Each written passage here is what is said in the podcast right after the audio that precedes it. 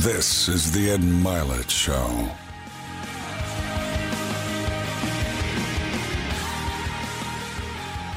So, welcome back to Max Out, everybody. I'm so excited today. We have a guest today that founded this little company you've never heard of before. He was the first CEO as well.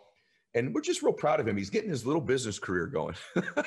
I say that uh, with some humor because this man founded a company called Netflix, which every single one of you is probably a subscriber to by this point.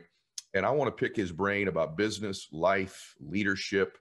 And I can't think of somebody that I'm more excited about talking to. I was telling him off camera, this is going to be a good show for me. So, Marc Randolph, welcome to the show. Thank you for being here. Oh, it's a pleasure, Ed. Thanks for having me. And you know, I know I'm sure everyone on the show has heard of Netflix. My real question usually is, how many of you are paying for it? you know, it's funny you're saying that. My son's away at college, and I was thinking about this last night. Does he have his own Netflix account? Because I hope he does, because you know, there's that. It's one of the things about the model still that is really fascinating to me, where it's not like the DirecTV setup, but you can kind of it goes from house to house with you. Correct? Still.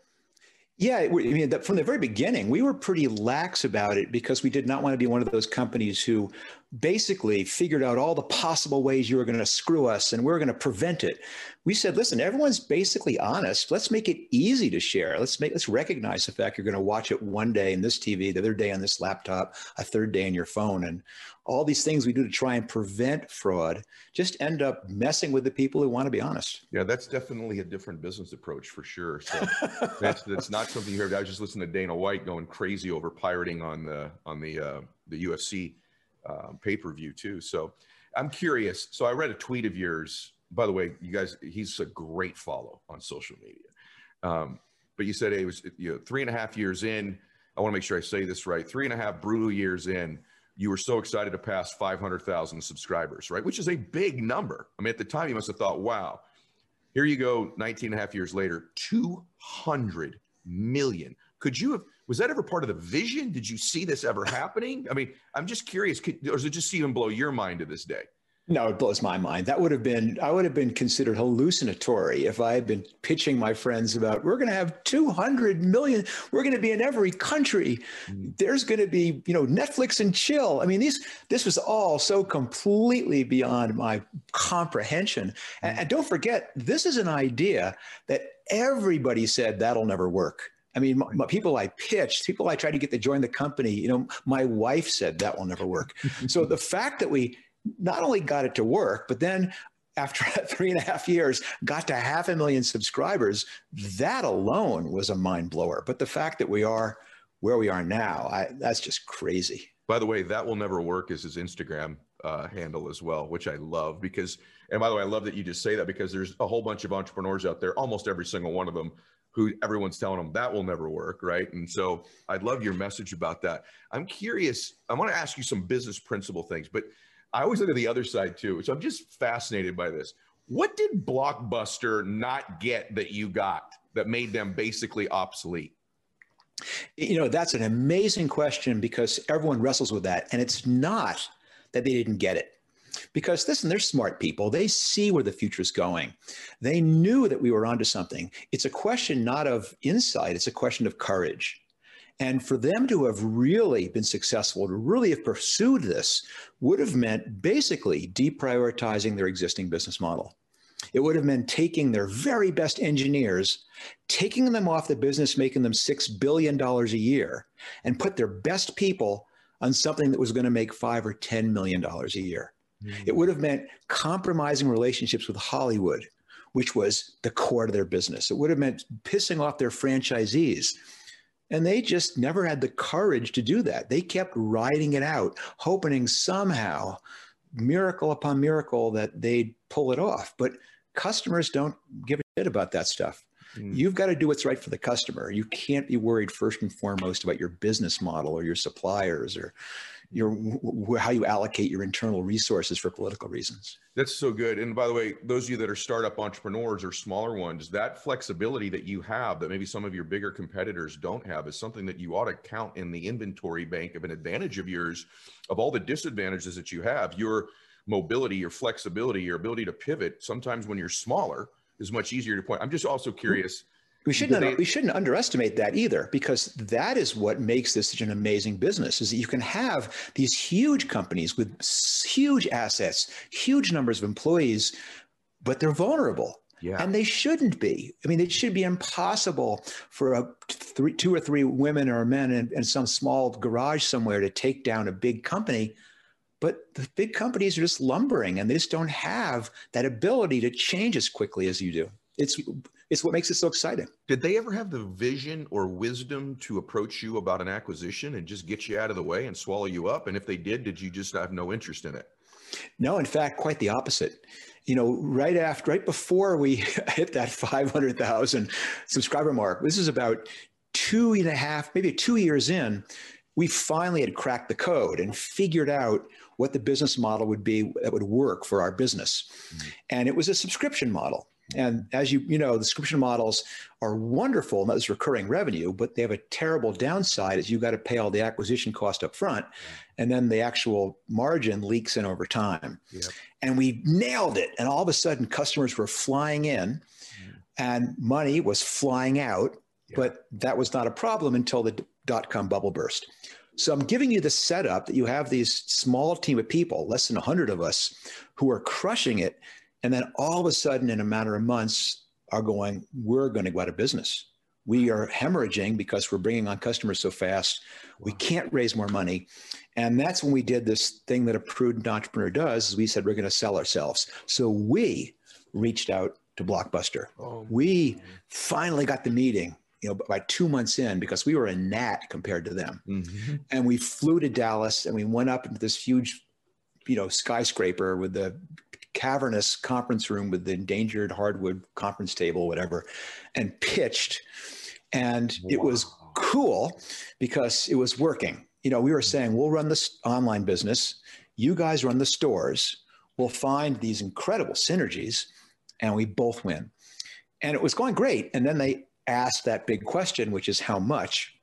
And I was there with my co founder, Reed Hastings uh, and he had been tapped to make the ask. So he kind of leans in and, as confidently as he can, goes, uh, $50 million? And uh, they laughed at us, or pretty close. And it was this tremendously humbling moment. Wow. And we were flying back uh, from Dallas back to California.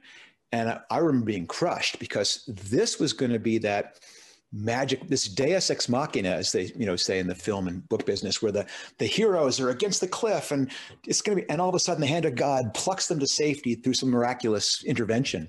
But not only was the miraculous intervention not going to come uh, they were going to compete with us. And in some ways it was this classic entrepreneurial moment we recognized that well like my dad used to say sometimes the only way out is through that we would have to take them down ourselves.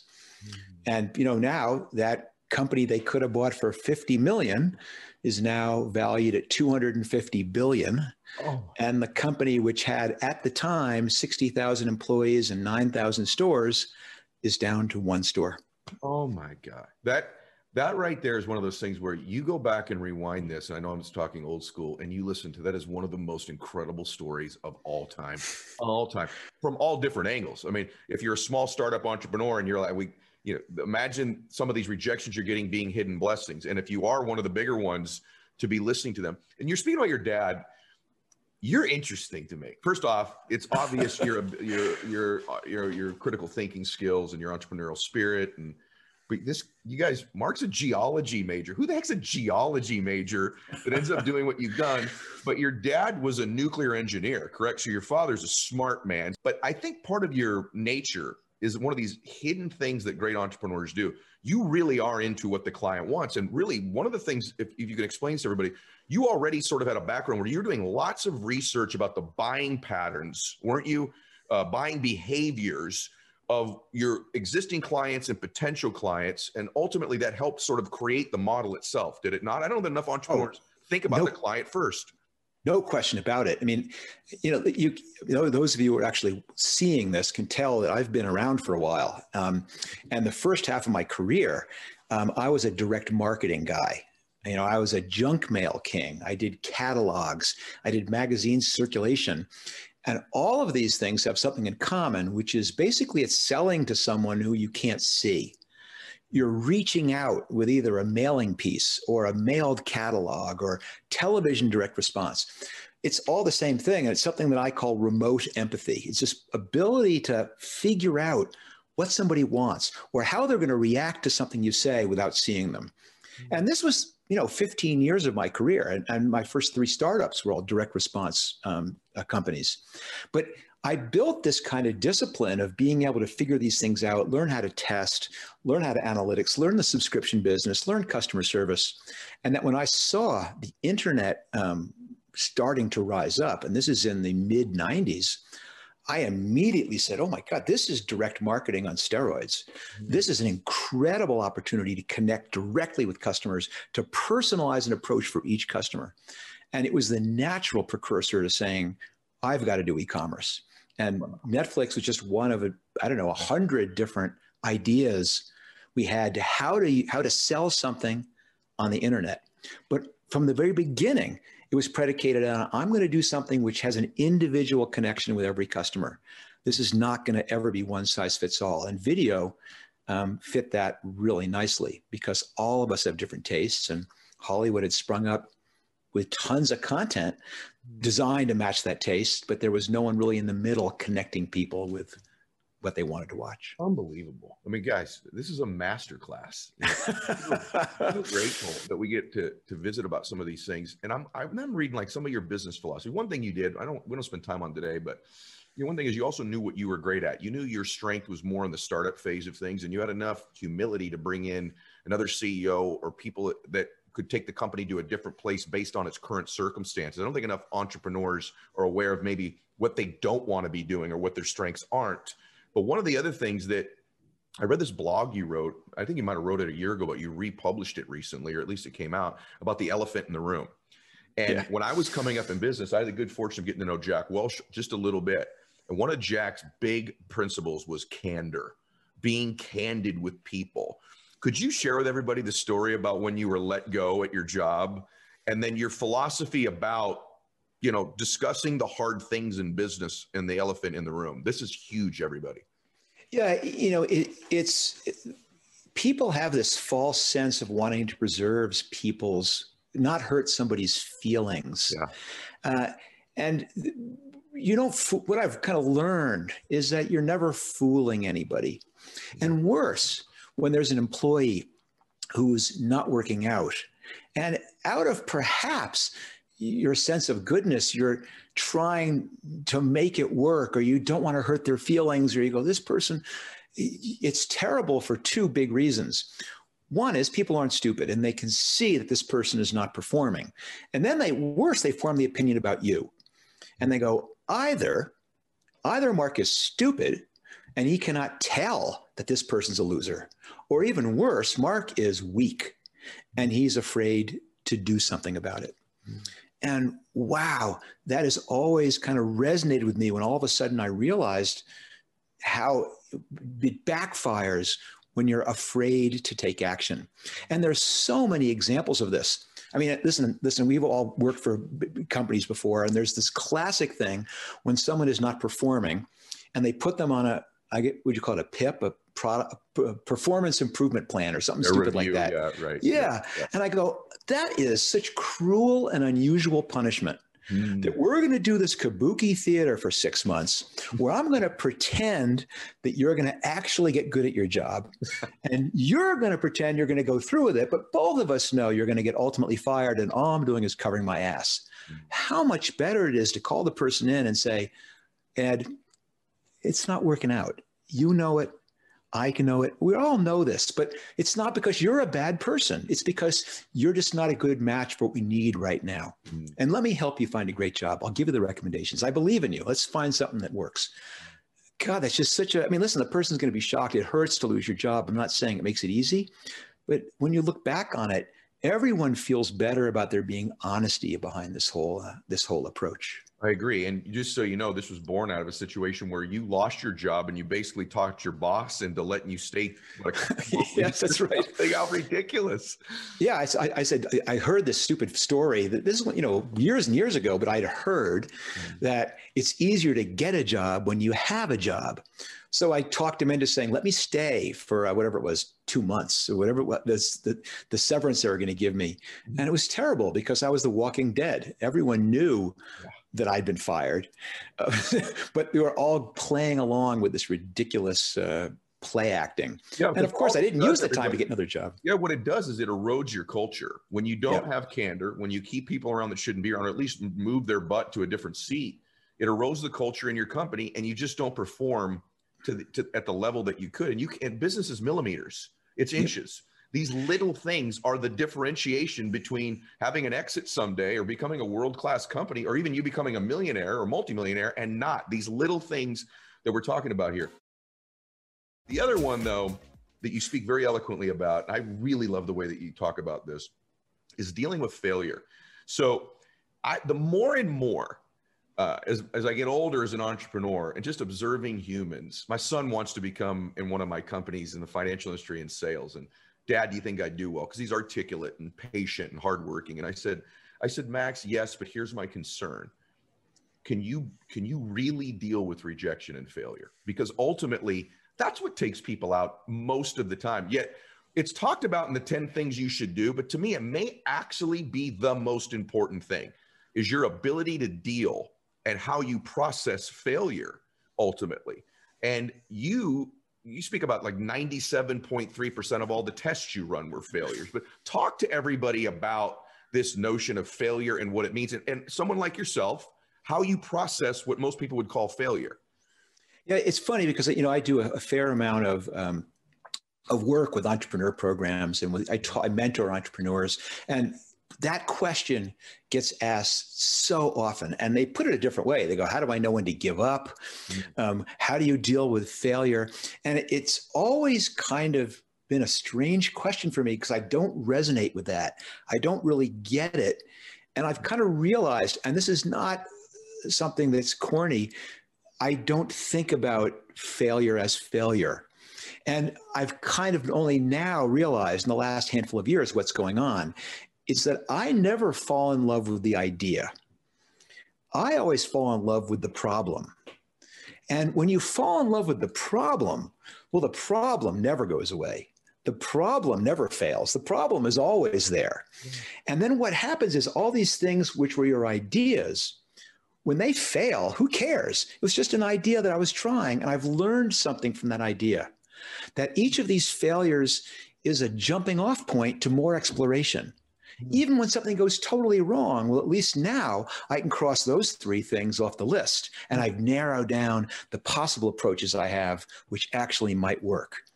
And for me, that that this is great. That's the fundamental reason that I'm so motivated and excited that I've gotten to spend my entire life as an entrepreneur.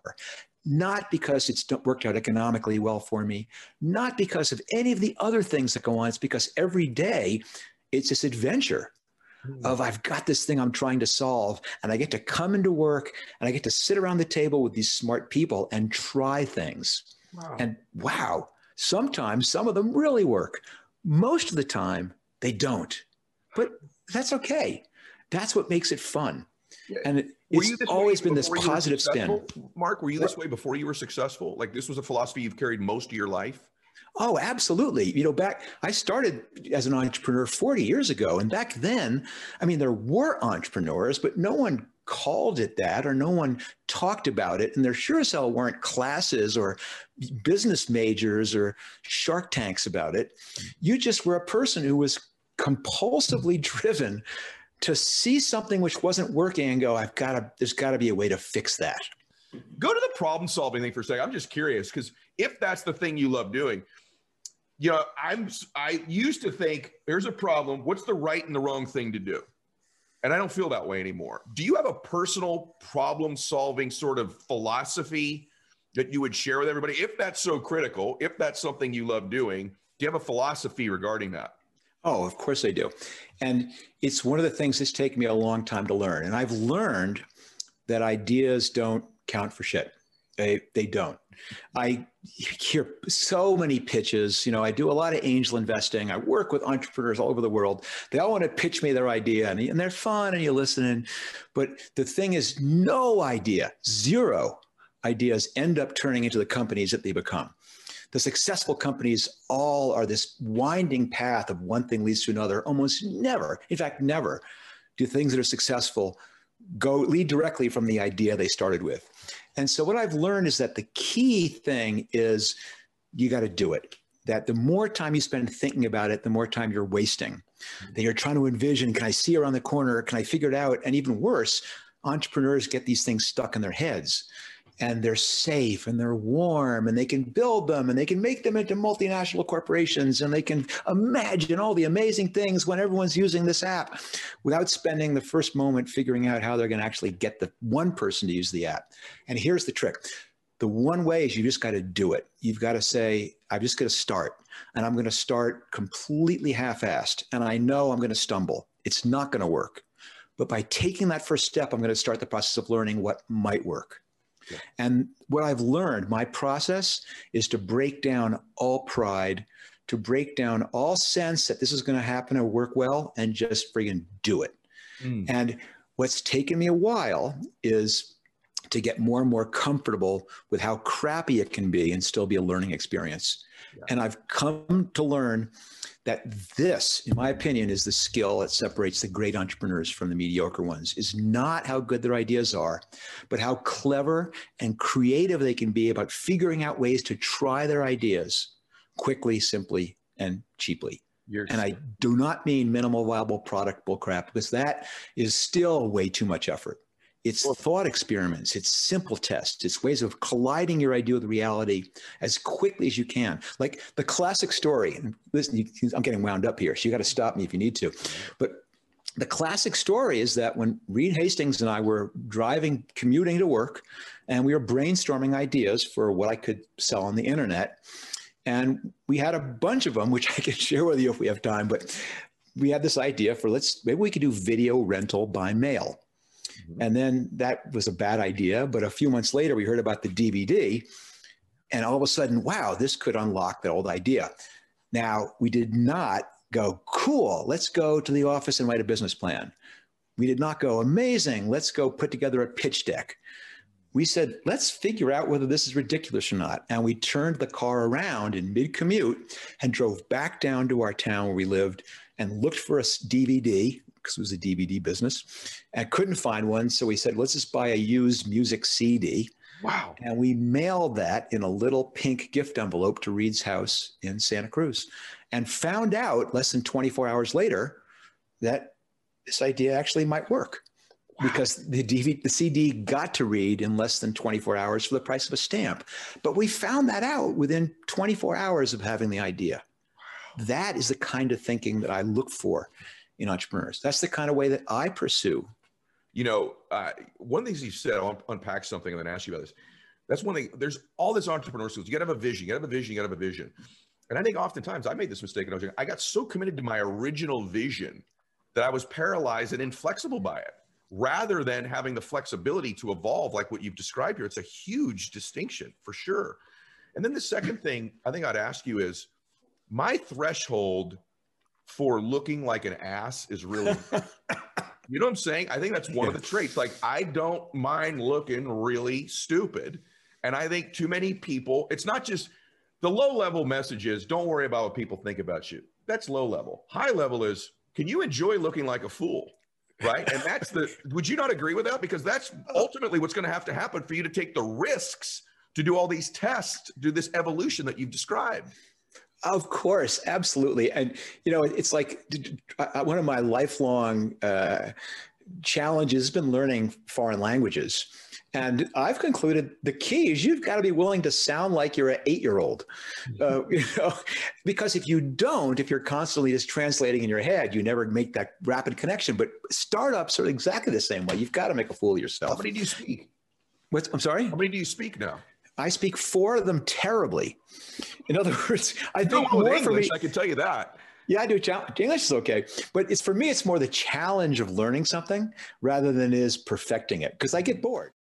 So there's this idea of being able to look like a fool that you talk so eloquently about. Then there's this other element that isn't discussed much, and I've heard you talk about it that I relate to, which is that oftentimes trying to do something great, let's just call it being an entrepreneur, but it could be wanting to be a great athlete, want to be a great mother. It can be lonely you know? And i i wonder if you ever felt that way on your journey. I think there's millions of people you know that are going to be listening to this in their car on the treadmill right now and they're feeling connected and they're getting inspiration and value. And then when this is over they're back to feeling pretty alone. And i think an acceptance that that's actually an indicator you're on a good journey uh, is something that you should all know. Do you agree with that? Did you ever feel alone and lonely as you were pursuing this? Because I think that's one of the emotional things you have to deal with as well. I, I completely agree. And it, it's something that doesn't get taught. And it's something that isn't talked about. And it's such a shame because it is the reality of being an entrepreneur. I mean, people, when they see entrepreneurs portrayed in the media, you know, they're on Shark Tank and it's exciting, or they're pitching, or they're having the launch party when they watch the social network movie, whatever it is. But it's not like that. A lot of it is this overwhelming responsibility. I mean, I remember early at Netflix. We were probably only a year in, and things were not going well. We had this idea that everyone said will never work, turned out to be right. And we were really struggling. And I remember standing in the stairwell, just looking out at the parking lot and thinking, I'm, I'm responsible for all those car payments. I have to make this work. I have my friends and family who've invested. I have to make this work. I have this dream of making this company. I have to make this work. And it's on your shoulders and you think about it all the time. Mm. And it's a very, very natural thing. But it's it's one of the reasons why they consider a two-person founding team a more stable configuration. Doesn't mean you have to, mm-hmm. but it certainly makes it easy. Mm-hmm. And, and one of the roles that I've kind of played over the last 15 years or so since I left Netflix was as a mentor, as a person that a CEO of a company could talk to who did not have an agenda. I wasn't their board who was their boss. I wasn't their employees, so they had to be careful what they communicated about. I was someone who understood the problem well enough who they could talk to about it. Um, and that's a really, really rare thing. And it's something a lot of founders, including myself, um, have struggled with. I, I, see you being incredible at doing that. Even we're talking now, I feel some of that for myself, and and and I'm grateful for it. And you know, I think one thing entrepreneurs need to know, by the way, people need to know, even if you're going to lead a family, is one of the things that comes with that is you will probably care, carry what I call the emotional load to a degree, maybe even more than you estimate.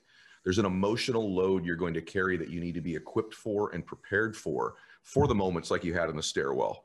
You know, for the moments when you get back on that jet coming back from Dallas, for the moments when you know inventory runs out or your order gets shipped the wrong way. This, these are all part of the emotional load regardless of your business model when someone quits that you depend on if you're in the sales business one of your top producers leave or a client account goes the other way can you carry the emotional load and so i hope everybody senses that and then i ask you i'm a big believer nowadays i want a business model that's scalable how do you know if you're involved in a model that is scalable or repeatable in nature? Because it seems to me those are the businesses that win now, or people that have a model like that. And how do you how do you ensure that something can be, or is that impossible? It's just the product, it's the industry. Um, in my opinion, it's impossible to know in advance whether it will or won't. Uh, and I agree with you. It's the objective. Mm-hmm. That is almost the definition of a startup, which is you know a group of people in search of the repeatable, scalable business model. Mm-hmm. But all these startups, when they start, are certainly not repeatable nor scalable. And here's the punchline from the mouth of Marc: is it shouldn't be. You should not get caught up and have your first experience be repeatable or scalable. Because what that does is force you into building something which is way too complex to test what you're doing. And I have so many examples, I mean, of this. And just going way back in my career, one of my mentors, I was charged with starting a mail order company. Uh, we had sold a big magazine. We are going to use the money to start a mail order company. And I was down setting everything up. And I brought in this mentor and I said, here's what we're doing. And he looked at the budget and he goes, You're spending half a million dollars on the order processing system. And I said, yeah, absolutely, because we can't afford to do by the piece fulfillment companies, that's all of our margin. And he goes, but that's crazy. He goes, you should just do the fulfillment company.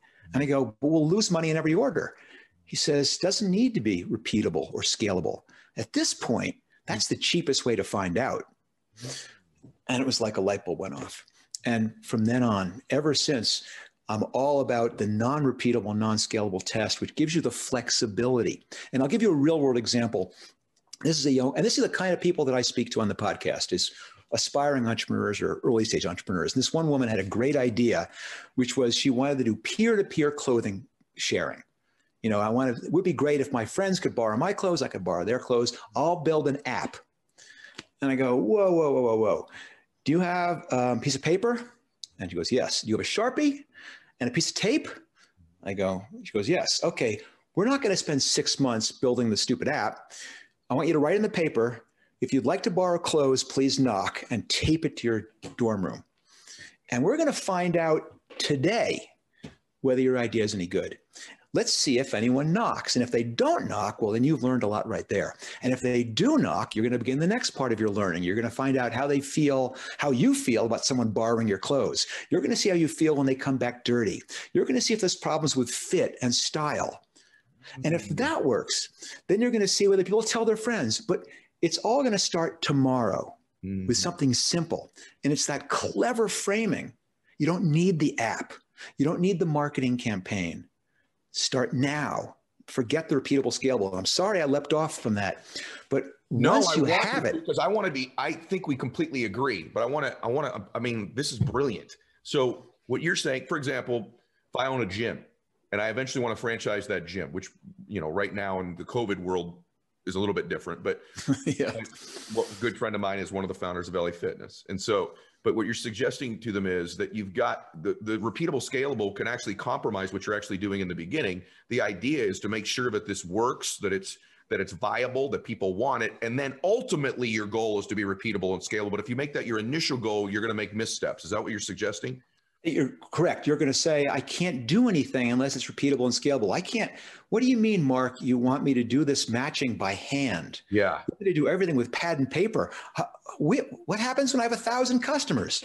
Well, of course, I won't work with a thousand customers. But by then, you'll have figured out the real things you need to build. You're going to build the wrong things now. And the other big challenge an entrepreneur has, and I hear it all the time, is I need a technical co founder, or worse, I need to raise money. Yes. And I go, why do you need to? Well, I need to build out this whole infrastructure. And I go, if you try and pitch it now, as you probably found out, you're going to be ignored. Yeah. But if you do this scrappy technique, you do this without the app, without the money, with the piece of paper and the Sharpie, and you do that by yourself for months, and you learn this business, that when you then go to raise money, the pitch is not going to be imagine if you will. The pitch is going to be look what I've built. You got it. People are dying for this, but I am going nuts because I am taking all these clothes down to the dry cleaner myself. And I'm the one who's putting them on the hangers and I'm going out of my mind. Yes. That's what I want to build out. And the same thing, when you, an engineer will be excited about seeing real problems to be solved, not imaginary ones. By the way, that's beautiful. You go take the example, guys, of think of, go to the extreme. Think of Henry Ford. You know, what if he would have thought in the very beginning, I got to make this whole Ford thing repeatable and scalable? Like, where are we going to sell these cars? Where are we going to get all the tires from? Who's going to repair these cars? No one knows how to repair them. If you thought through all of these illogical conclusions from the very beginning, business is oftentimes you, you step into one door and you and then you step into the next door and you're prepared for the next door and the next door. And Netflix may be one of the greatest examples of all time of that, right? And so it doesn't have to all be the original vision in the future. So I just want to second that. I completely agree with you. I want to ultimately acquire or have a business that's repeatable and scalable.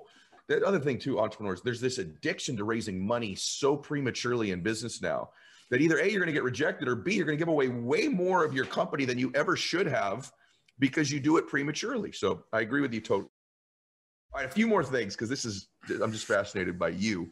Um, what do you think the world looks like 10 years from now? In other words, what kind of an economy we'll be in. You know, we're already entering a spaceless economy. I figure, I feel like COVID sort of sped things up in people's minds about you know, wow, I can recruit people more than a 25 mile radius away from where our office building is now. But what do you think if you were to take a peek and be the Nostradamus of the future? What do you think? Are we going to have, you know, autonomous vehicles and, you know, is VR going to be a big deal? Like, what do you see? So it's Ed. I, I'm going to be totally honest. I haven't the slightest idea, and and I, I quite frankly do not spend a lot of time thinking about trying to imagine what the world's going to look like. I do spend a tremendous amount of time ensuring that I and the companies that I work with are on a footing that they can react to whatever comes. It's a different thing. How do you do that? Well, it used to be, uh, well, you act like a startup. I mean, we talked about Blockbuster earlier, and they had these established systems, and that happens so naturally in a company because we all start out the same. We have five people doing the work of fifty. Mm-hmm. Everyone does what's needed that day. Everyone does not need to communicate. There are no expense reports. There's no status reports. Everyone's just scrambling, and then of course you get some success, and you begin going. We really should have some process and you begin saying, oh, wow, I can see the next three or four quarters in a row. And you begin bringing in people who are efficiency experts who work on shaving off supply some supply chain time or increasing margins. Mm-hmm. And those people are amazing at that. I mean, things like they can do things I can't even imagine doing. But what they're not good at is reacting and changing their job and changing their process overnight when the conditions change. Mm-hmm. And what COVID has shown us is that even companies which thought they had nice predictable, nice scalable business models. Not so fast, Mr. Gym owner. Not so fast, Mr. Restaurant owner. Not so fast, Mr. Theater chain.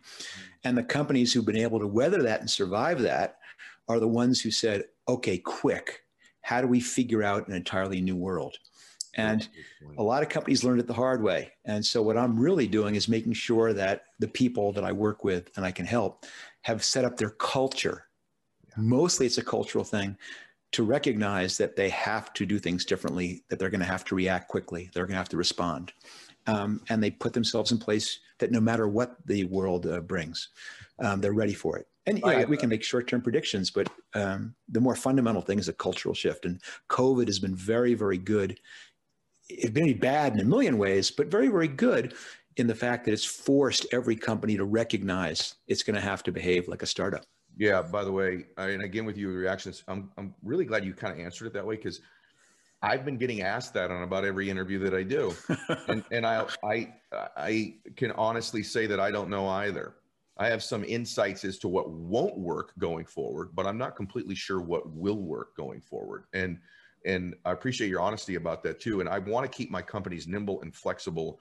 You use the term of staying thinking like a startup, and that's well, I wish some of the people on the board of one of my companies I'm involved with could will listen to this because there's all this legacy thinking. We used to do it this way. We've always done that. And I'm thinking those are death words for most companies right now.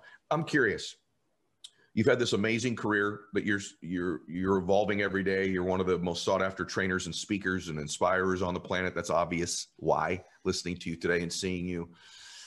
And you've been a part of birthing one of the most influential companies of the last decade um, you've done great work on the environment.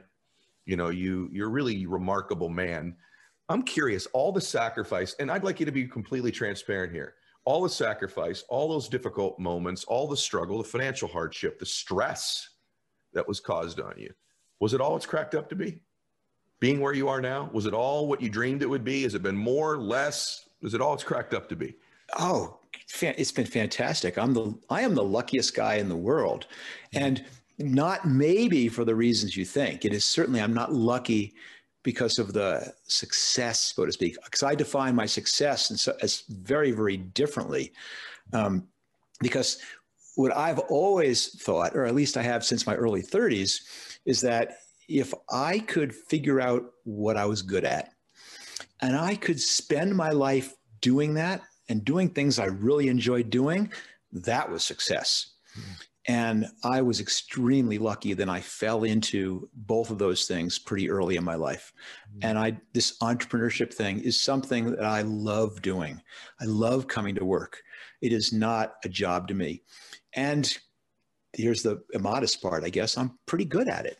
Yeah. I've got a pretty good sense of early stage problems, of the triage, of the focus.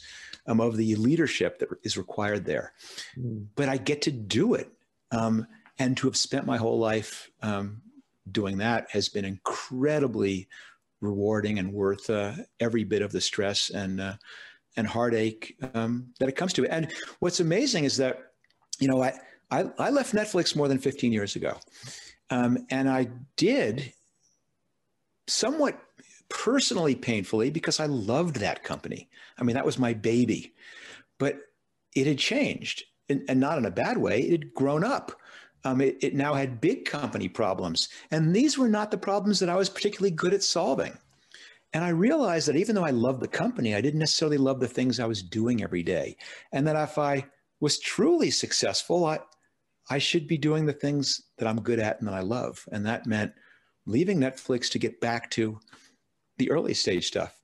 And and now I I do I get that. I don't.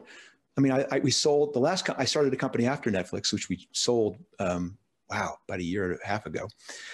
God, time flies but uh, you know, I get to spend my time now working with other early stage um, companies, mentoring um, early stage entrepreneurs. I mean, it's the it's what the podcast is about. It is me on the phone or on Zoom with entrepreneurs doing the sort of things you and I talked about today, giving the kind of advice that I gave to the young woman who wanted to do the clothing company, doing the advice about the scaling, and talking about loneliness and talking about all the problems that people who are trying to turn their ideas and their dreams into realities face. And believe me, to get to do that every day, um, I'm an incredibly lucky guy. Yeah, you're incredibly gifted at doing it as well. And there's there are there are great entrepreneurs who aren't so great at teaching it or articulating it. And the combination of the two is a rare set of skills that you have. And it's why I wanted you here today. And you have a shared mission, Ed. I think I, I, that's why I was so eager to come on with you. I know that you feel that same way. Is that kind of what is our obligation? Is to take all these things we have learned yeah. that these things are not impossible. That you don't need to be a Superman to do it. Mm-hmm. It's just that it's starting and it's having the self confidence and it's recognizing it's not always easy.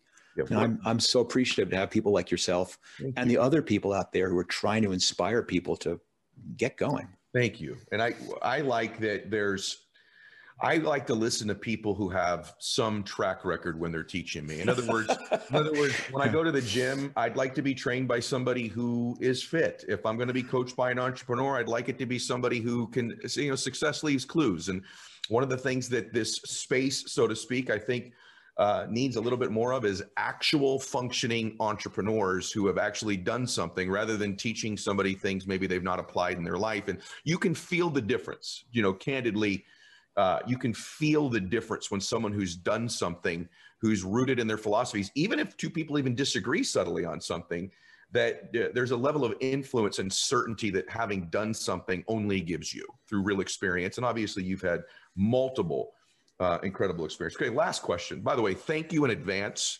because this is 45 or 50 minutes that just literally flew by, and we could go two hours, which means probably I'm going to bring you back uh, if you're willing to do that. Happy to. Before we end, because always at the end we do this, make sure you follow Marc on social media, and we'll put his uh, his uh, tagline up there on the on the YouTube if you're watching it. And obviously, that will never work. Is the one on Instagram? Is that the same on Twitter? or Is it your name on Twitter? It's it's MB Randolph on Twitter, and the podcast is also called That Will Never Work. Okay. Guys, that you're gonna you're gonna want to check that podcast out.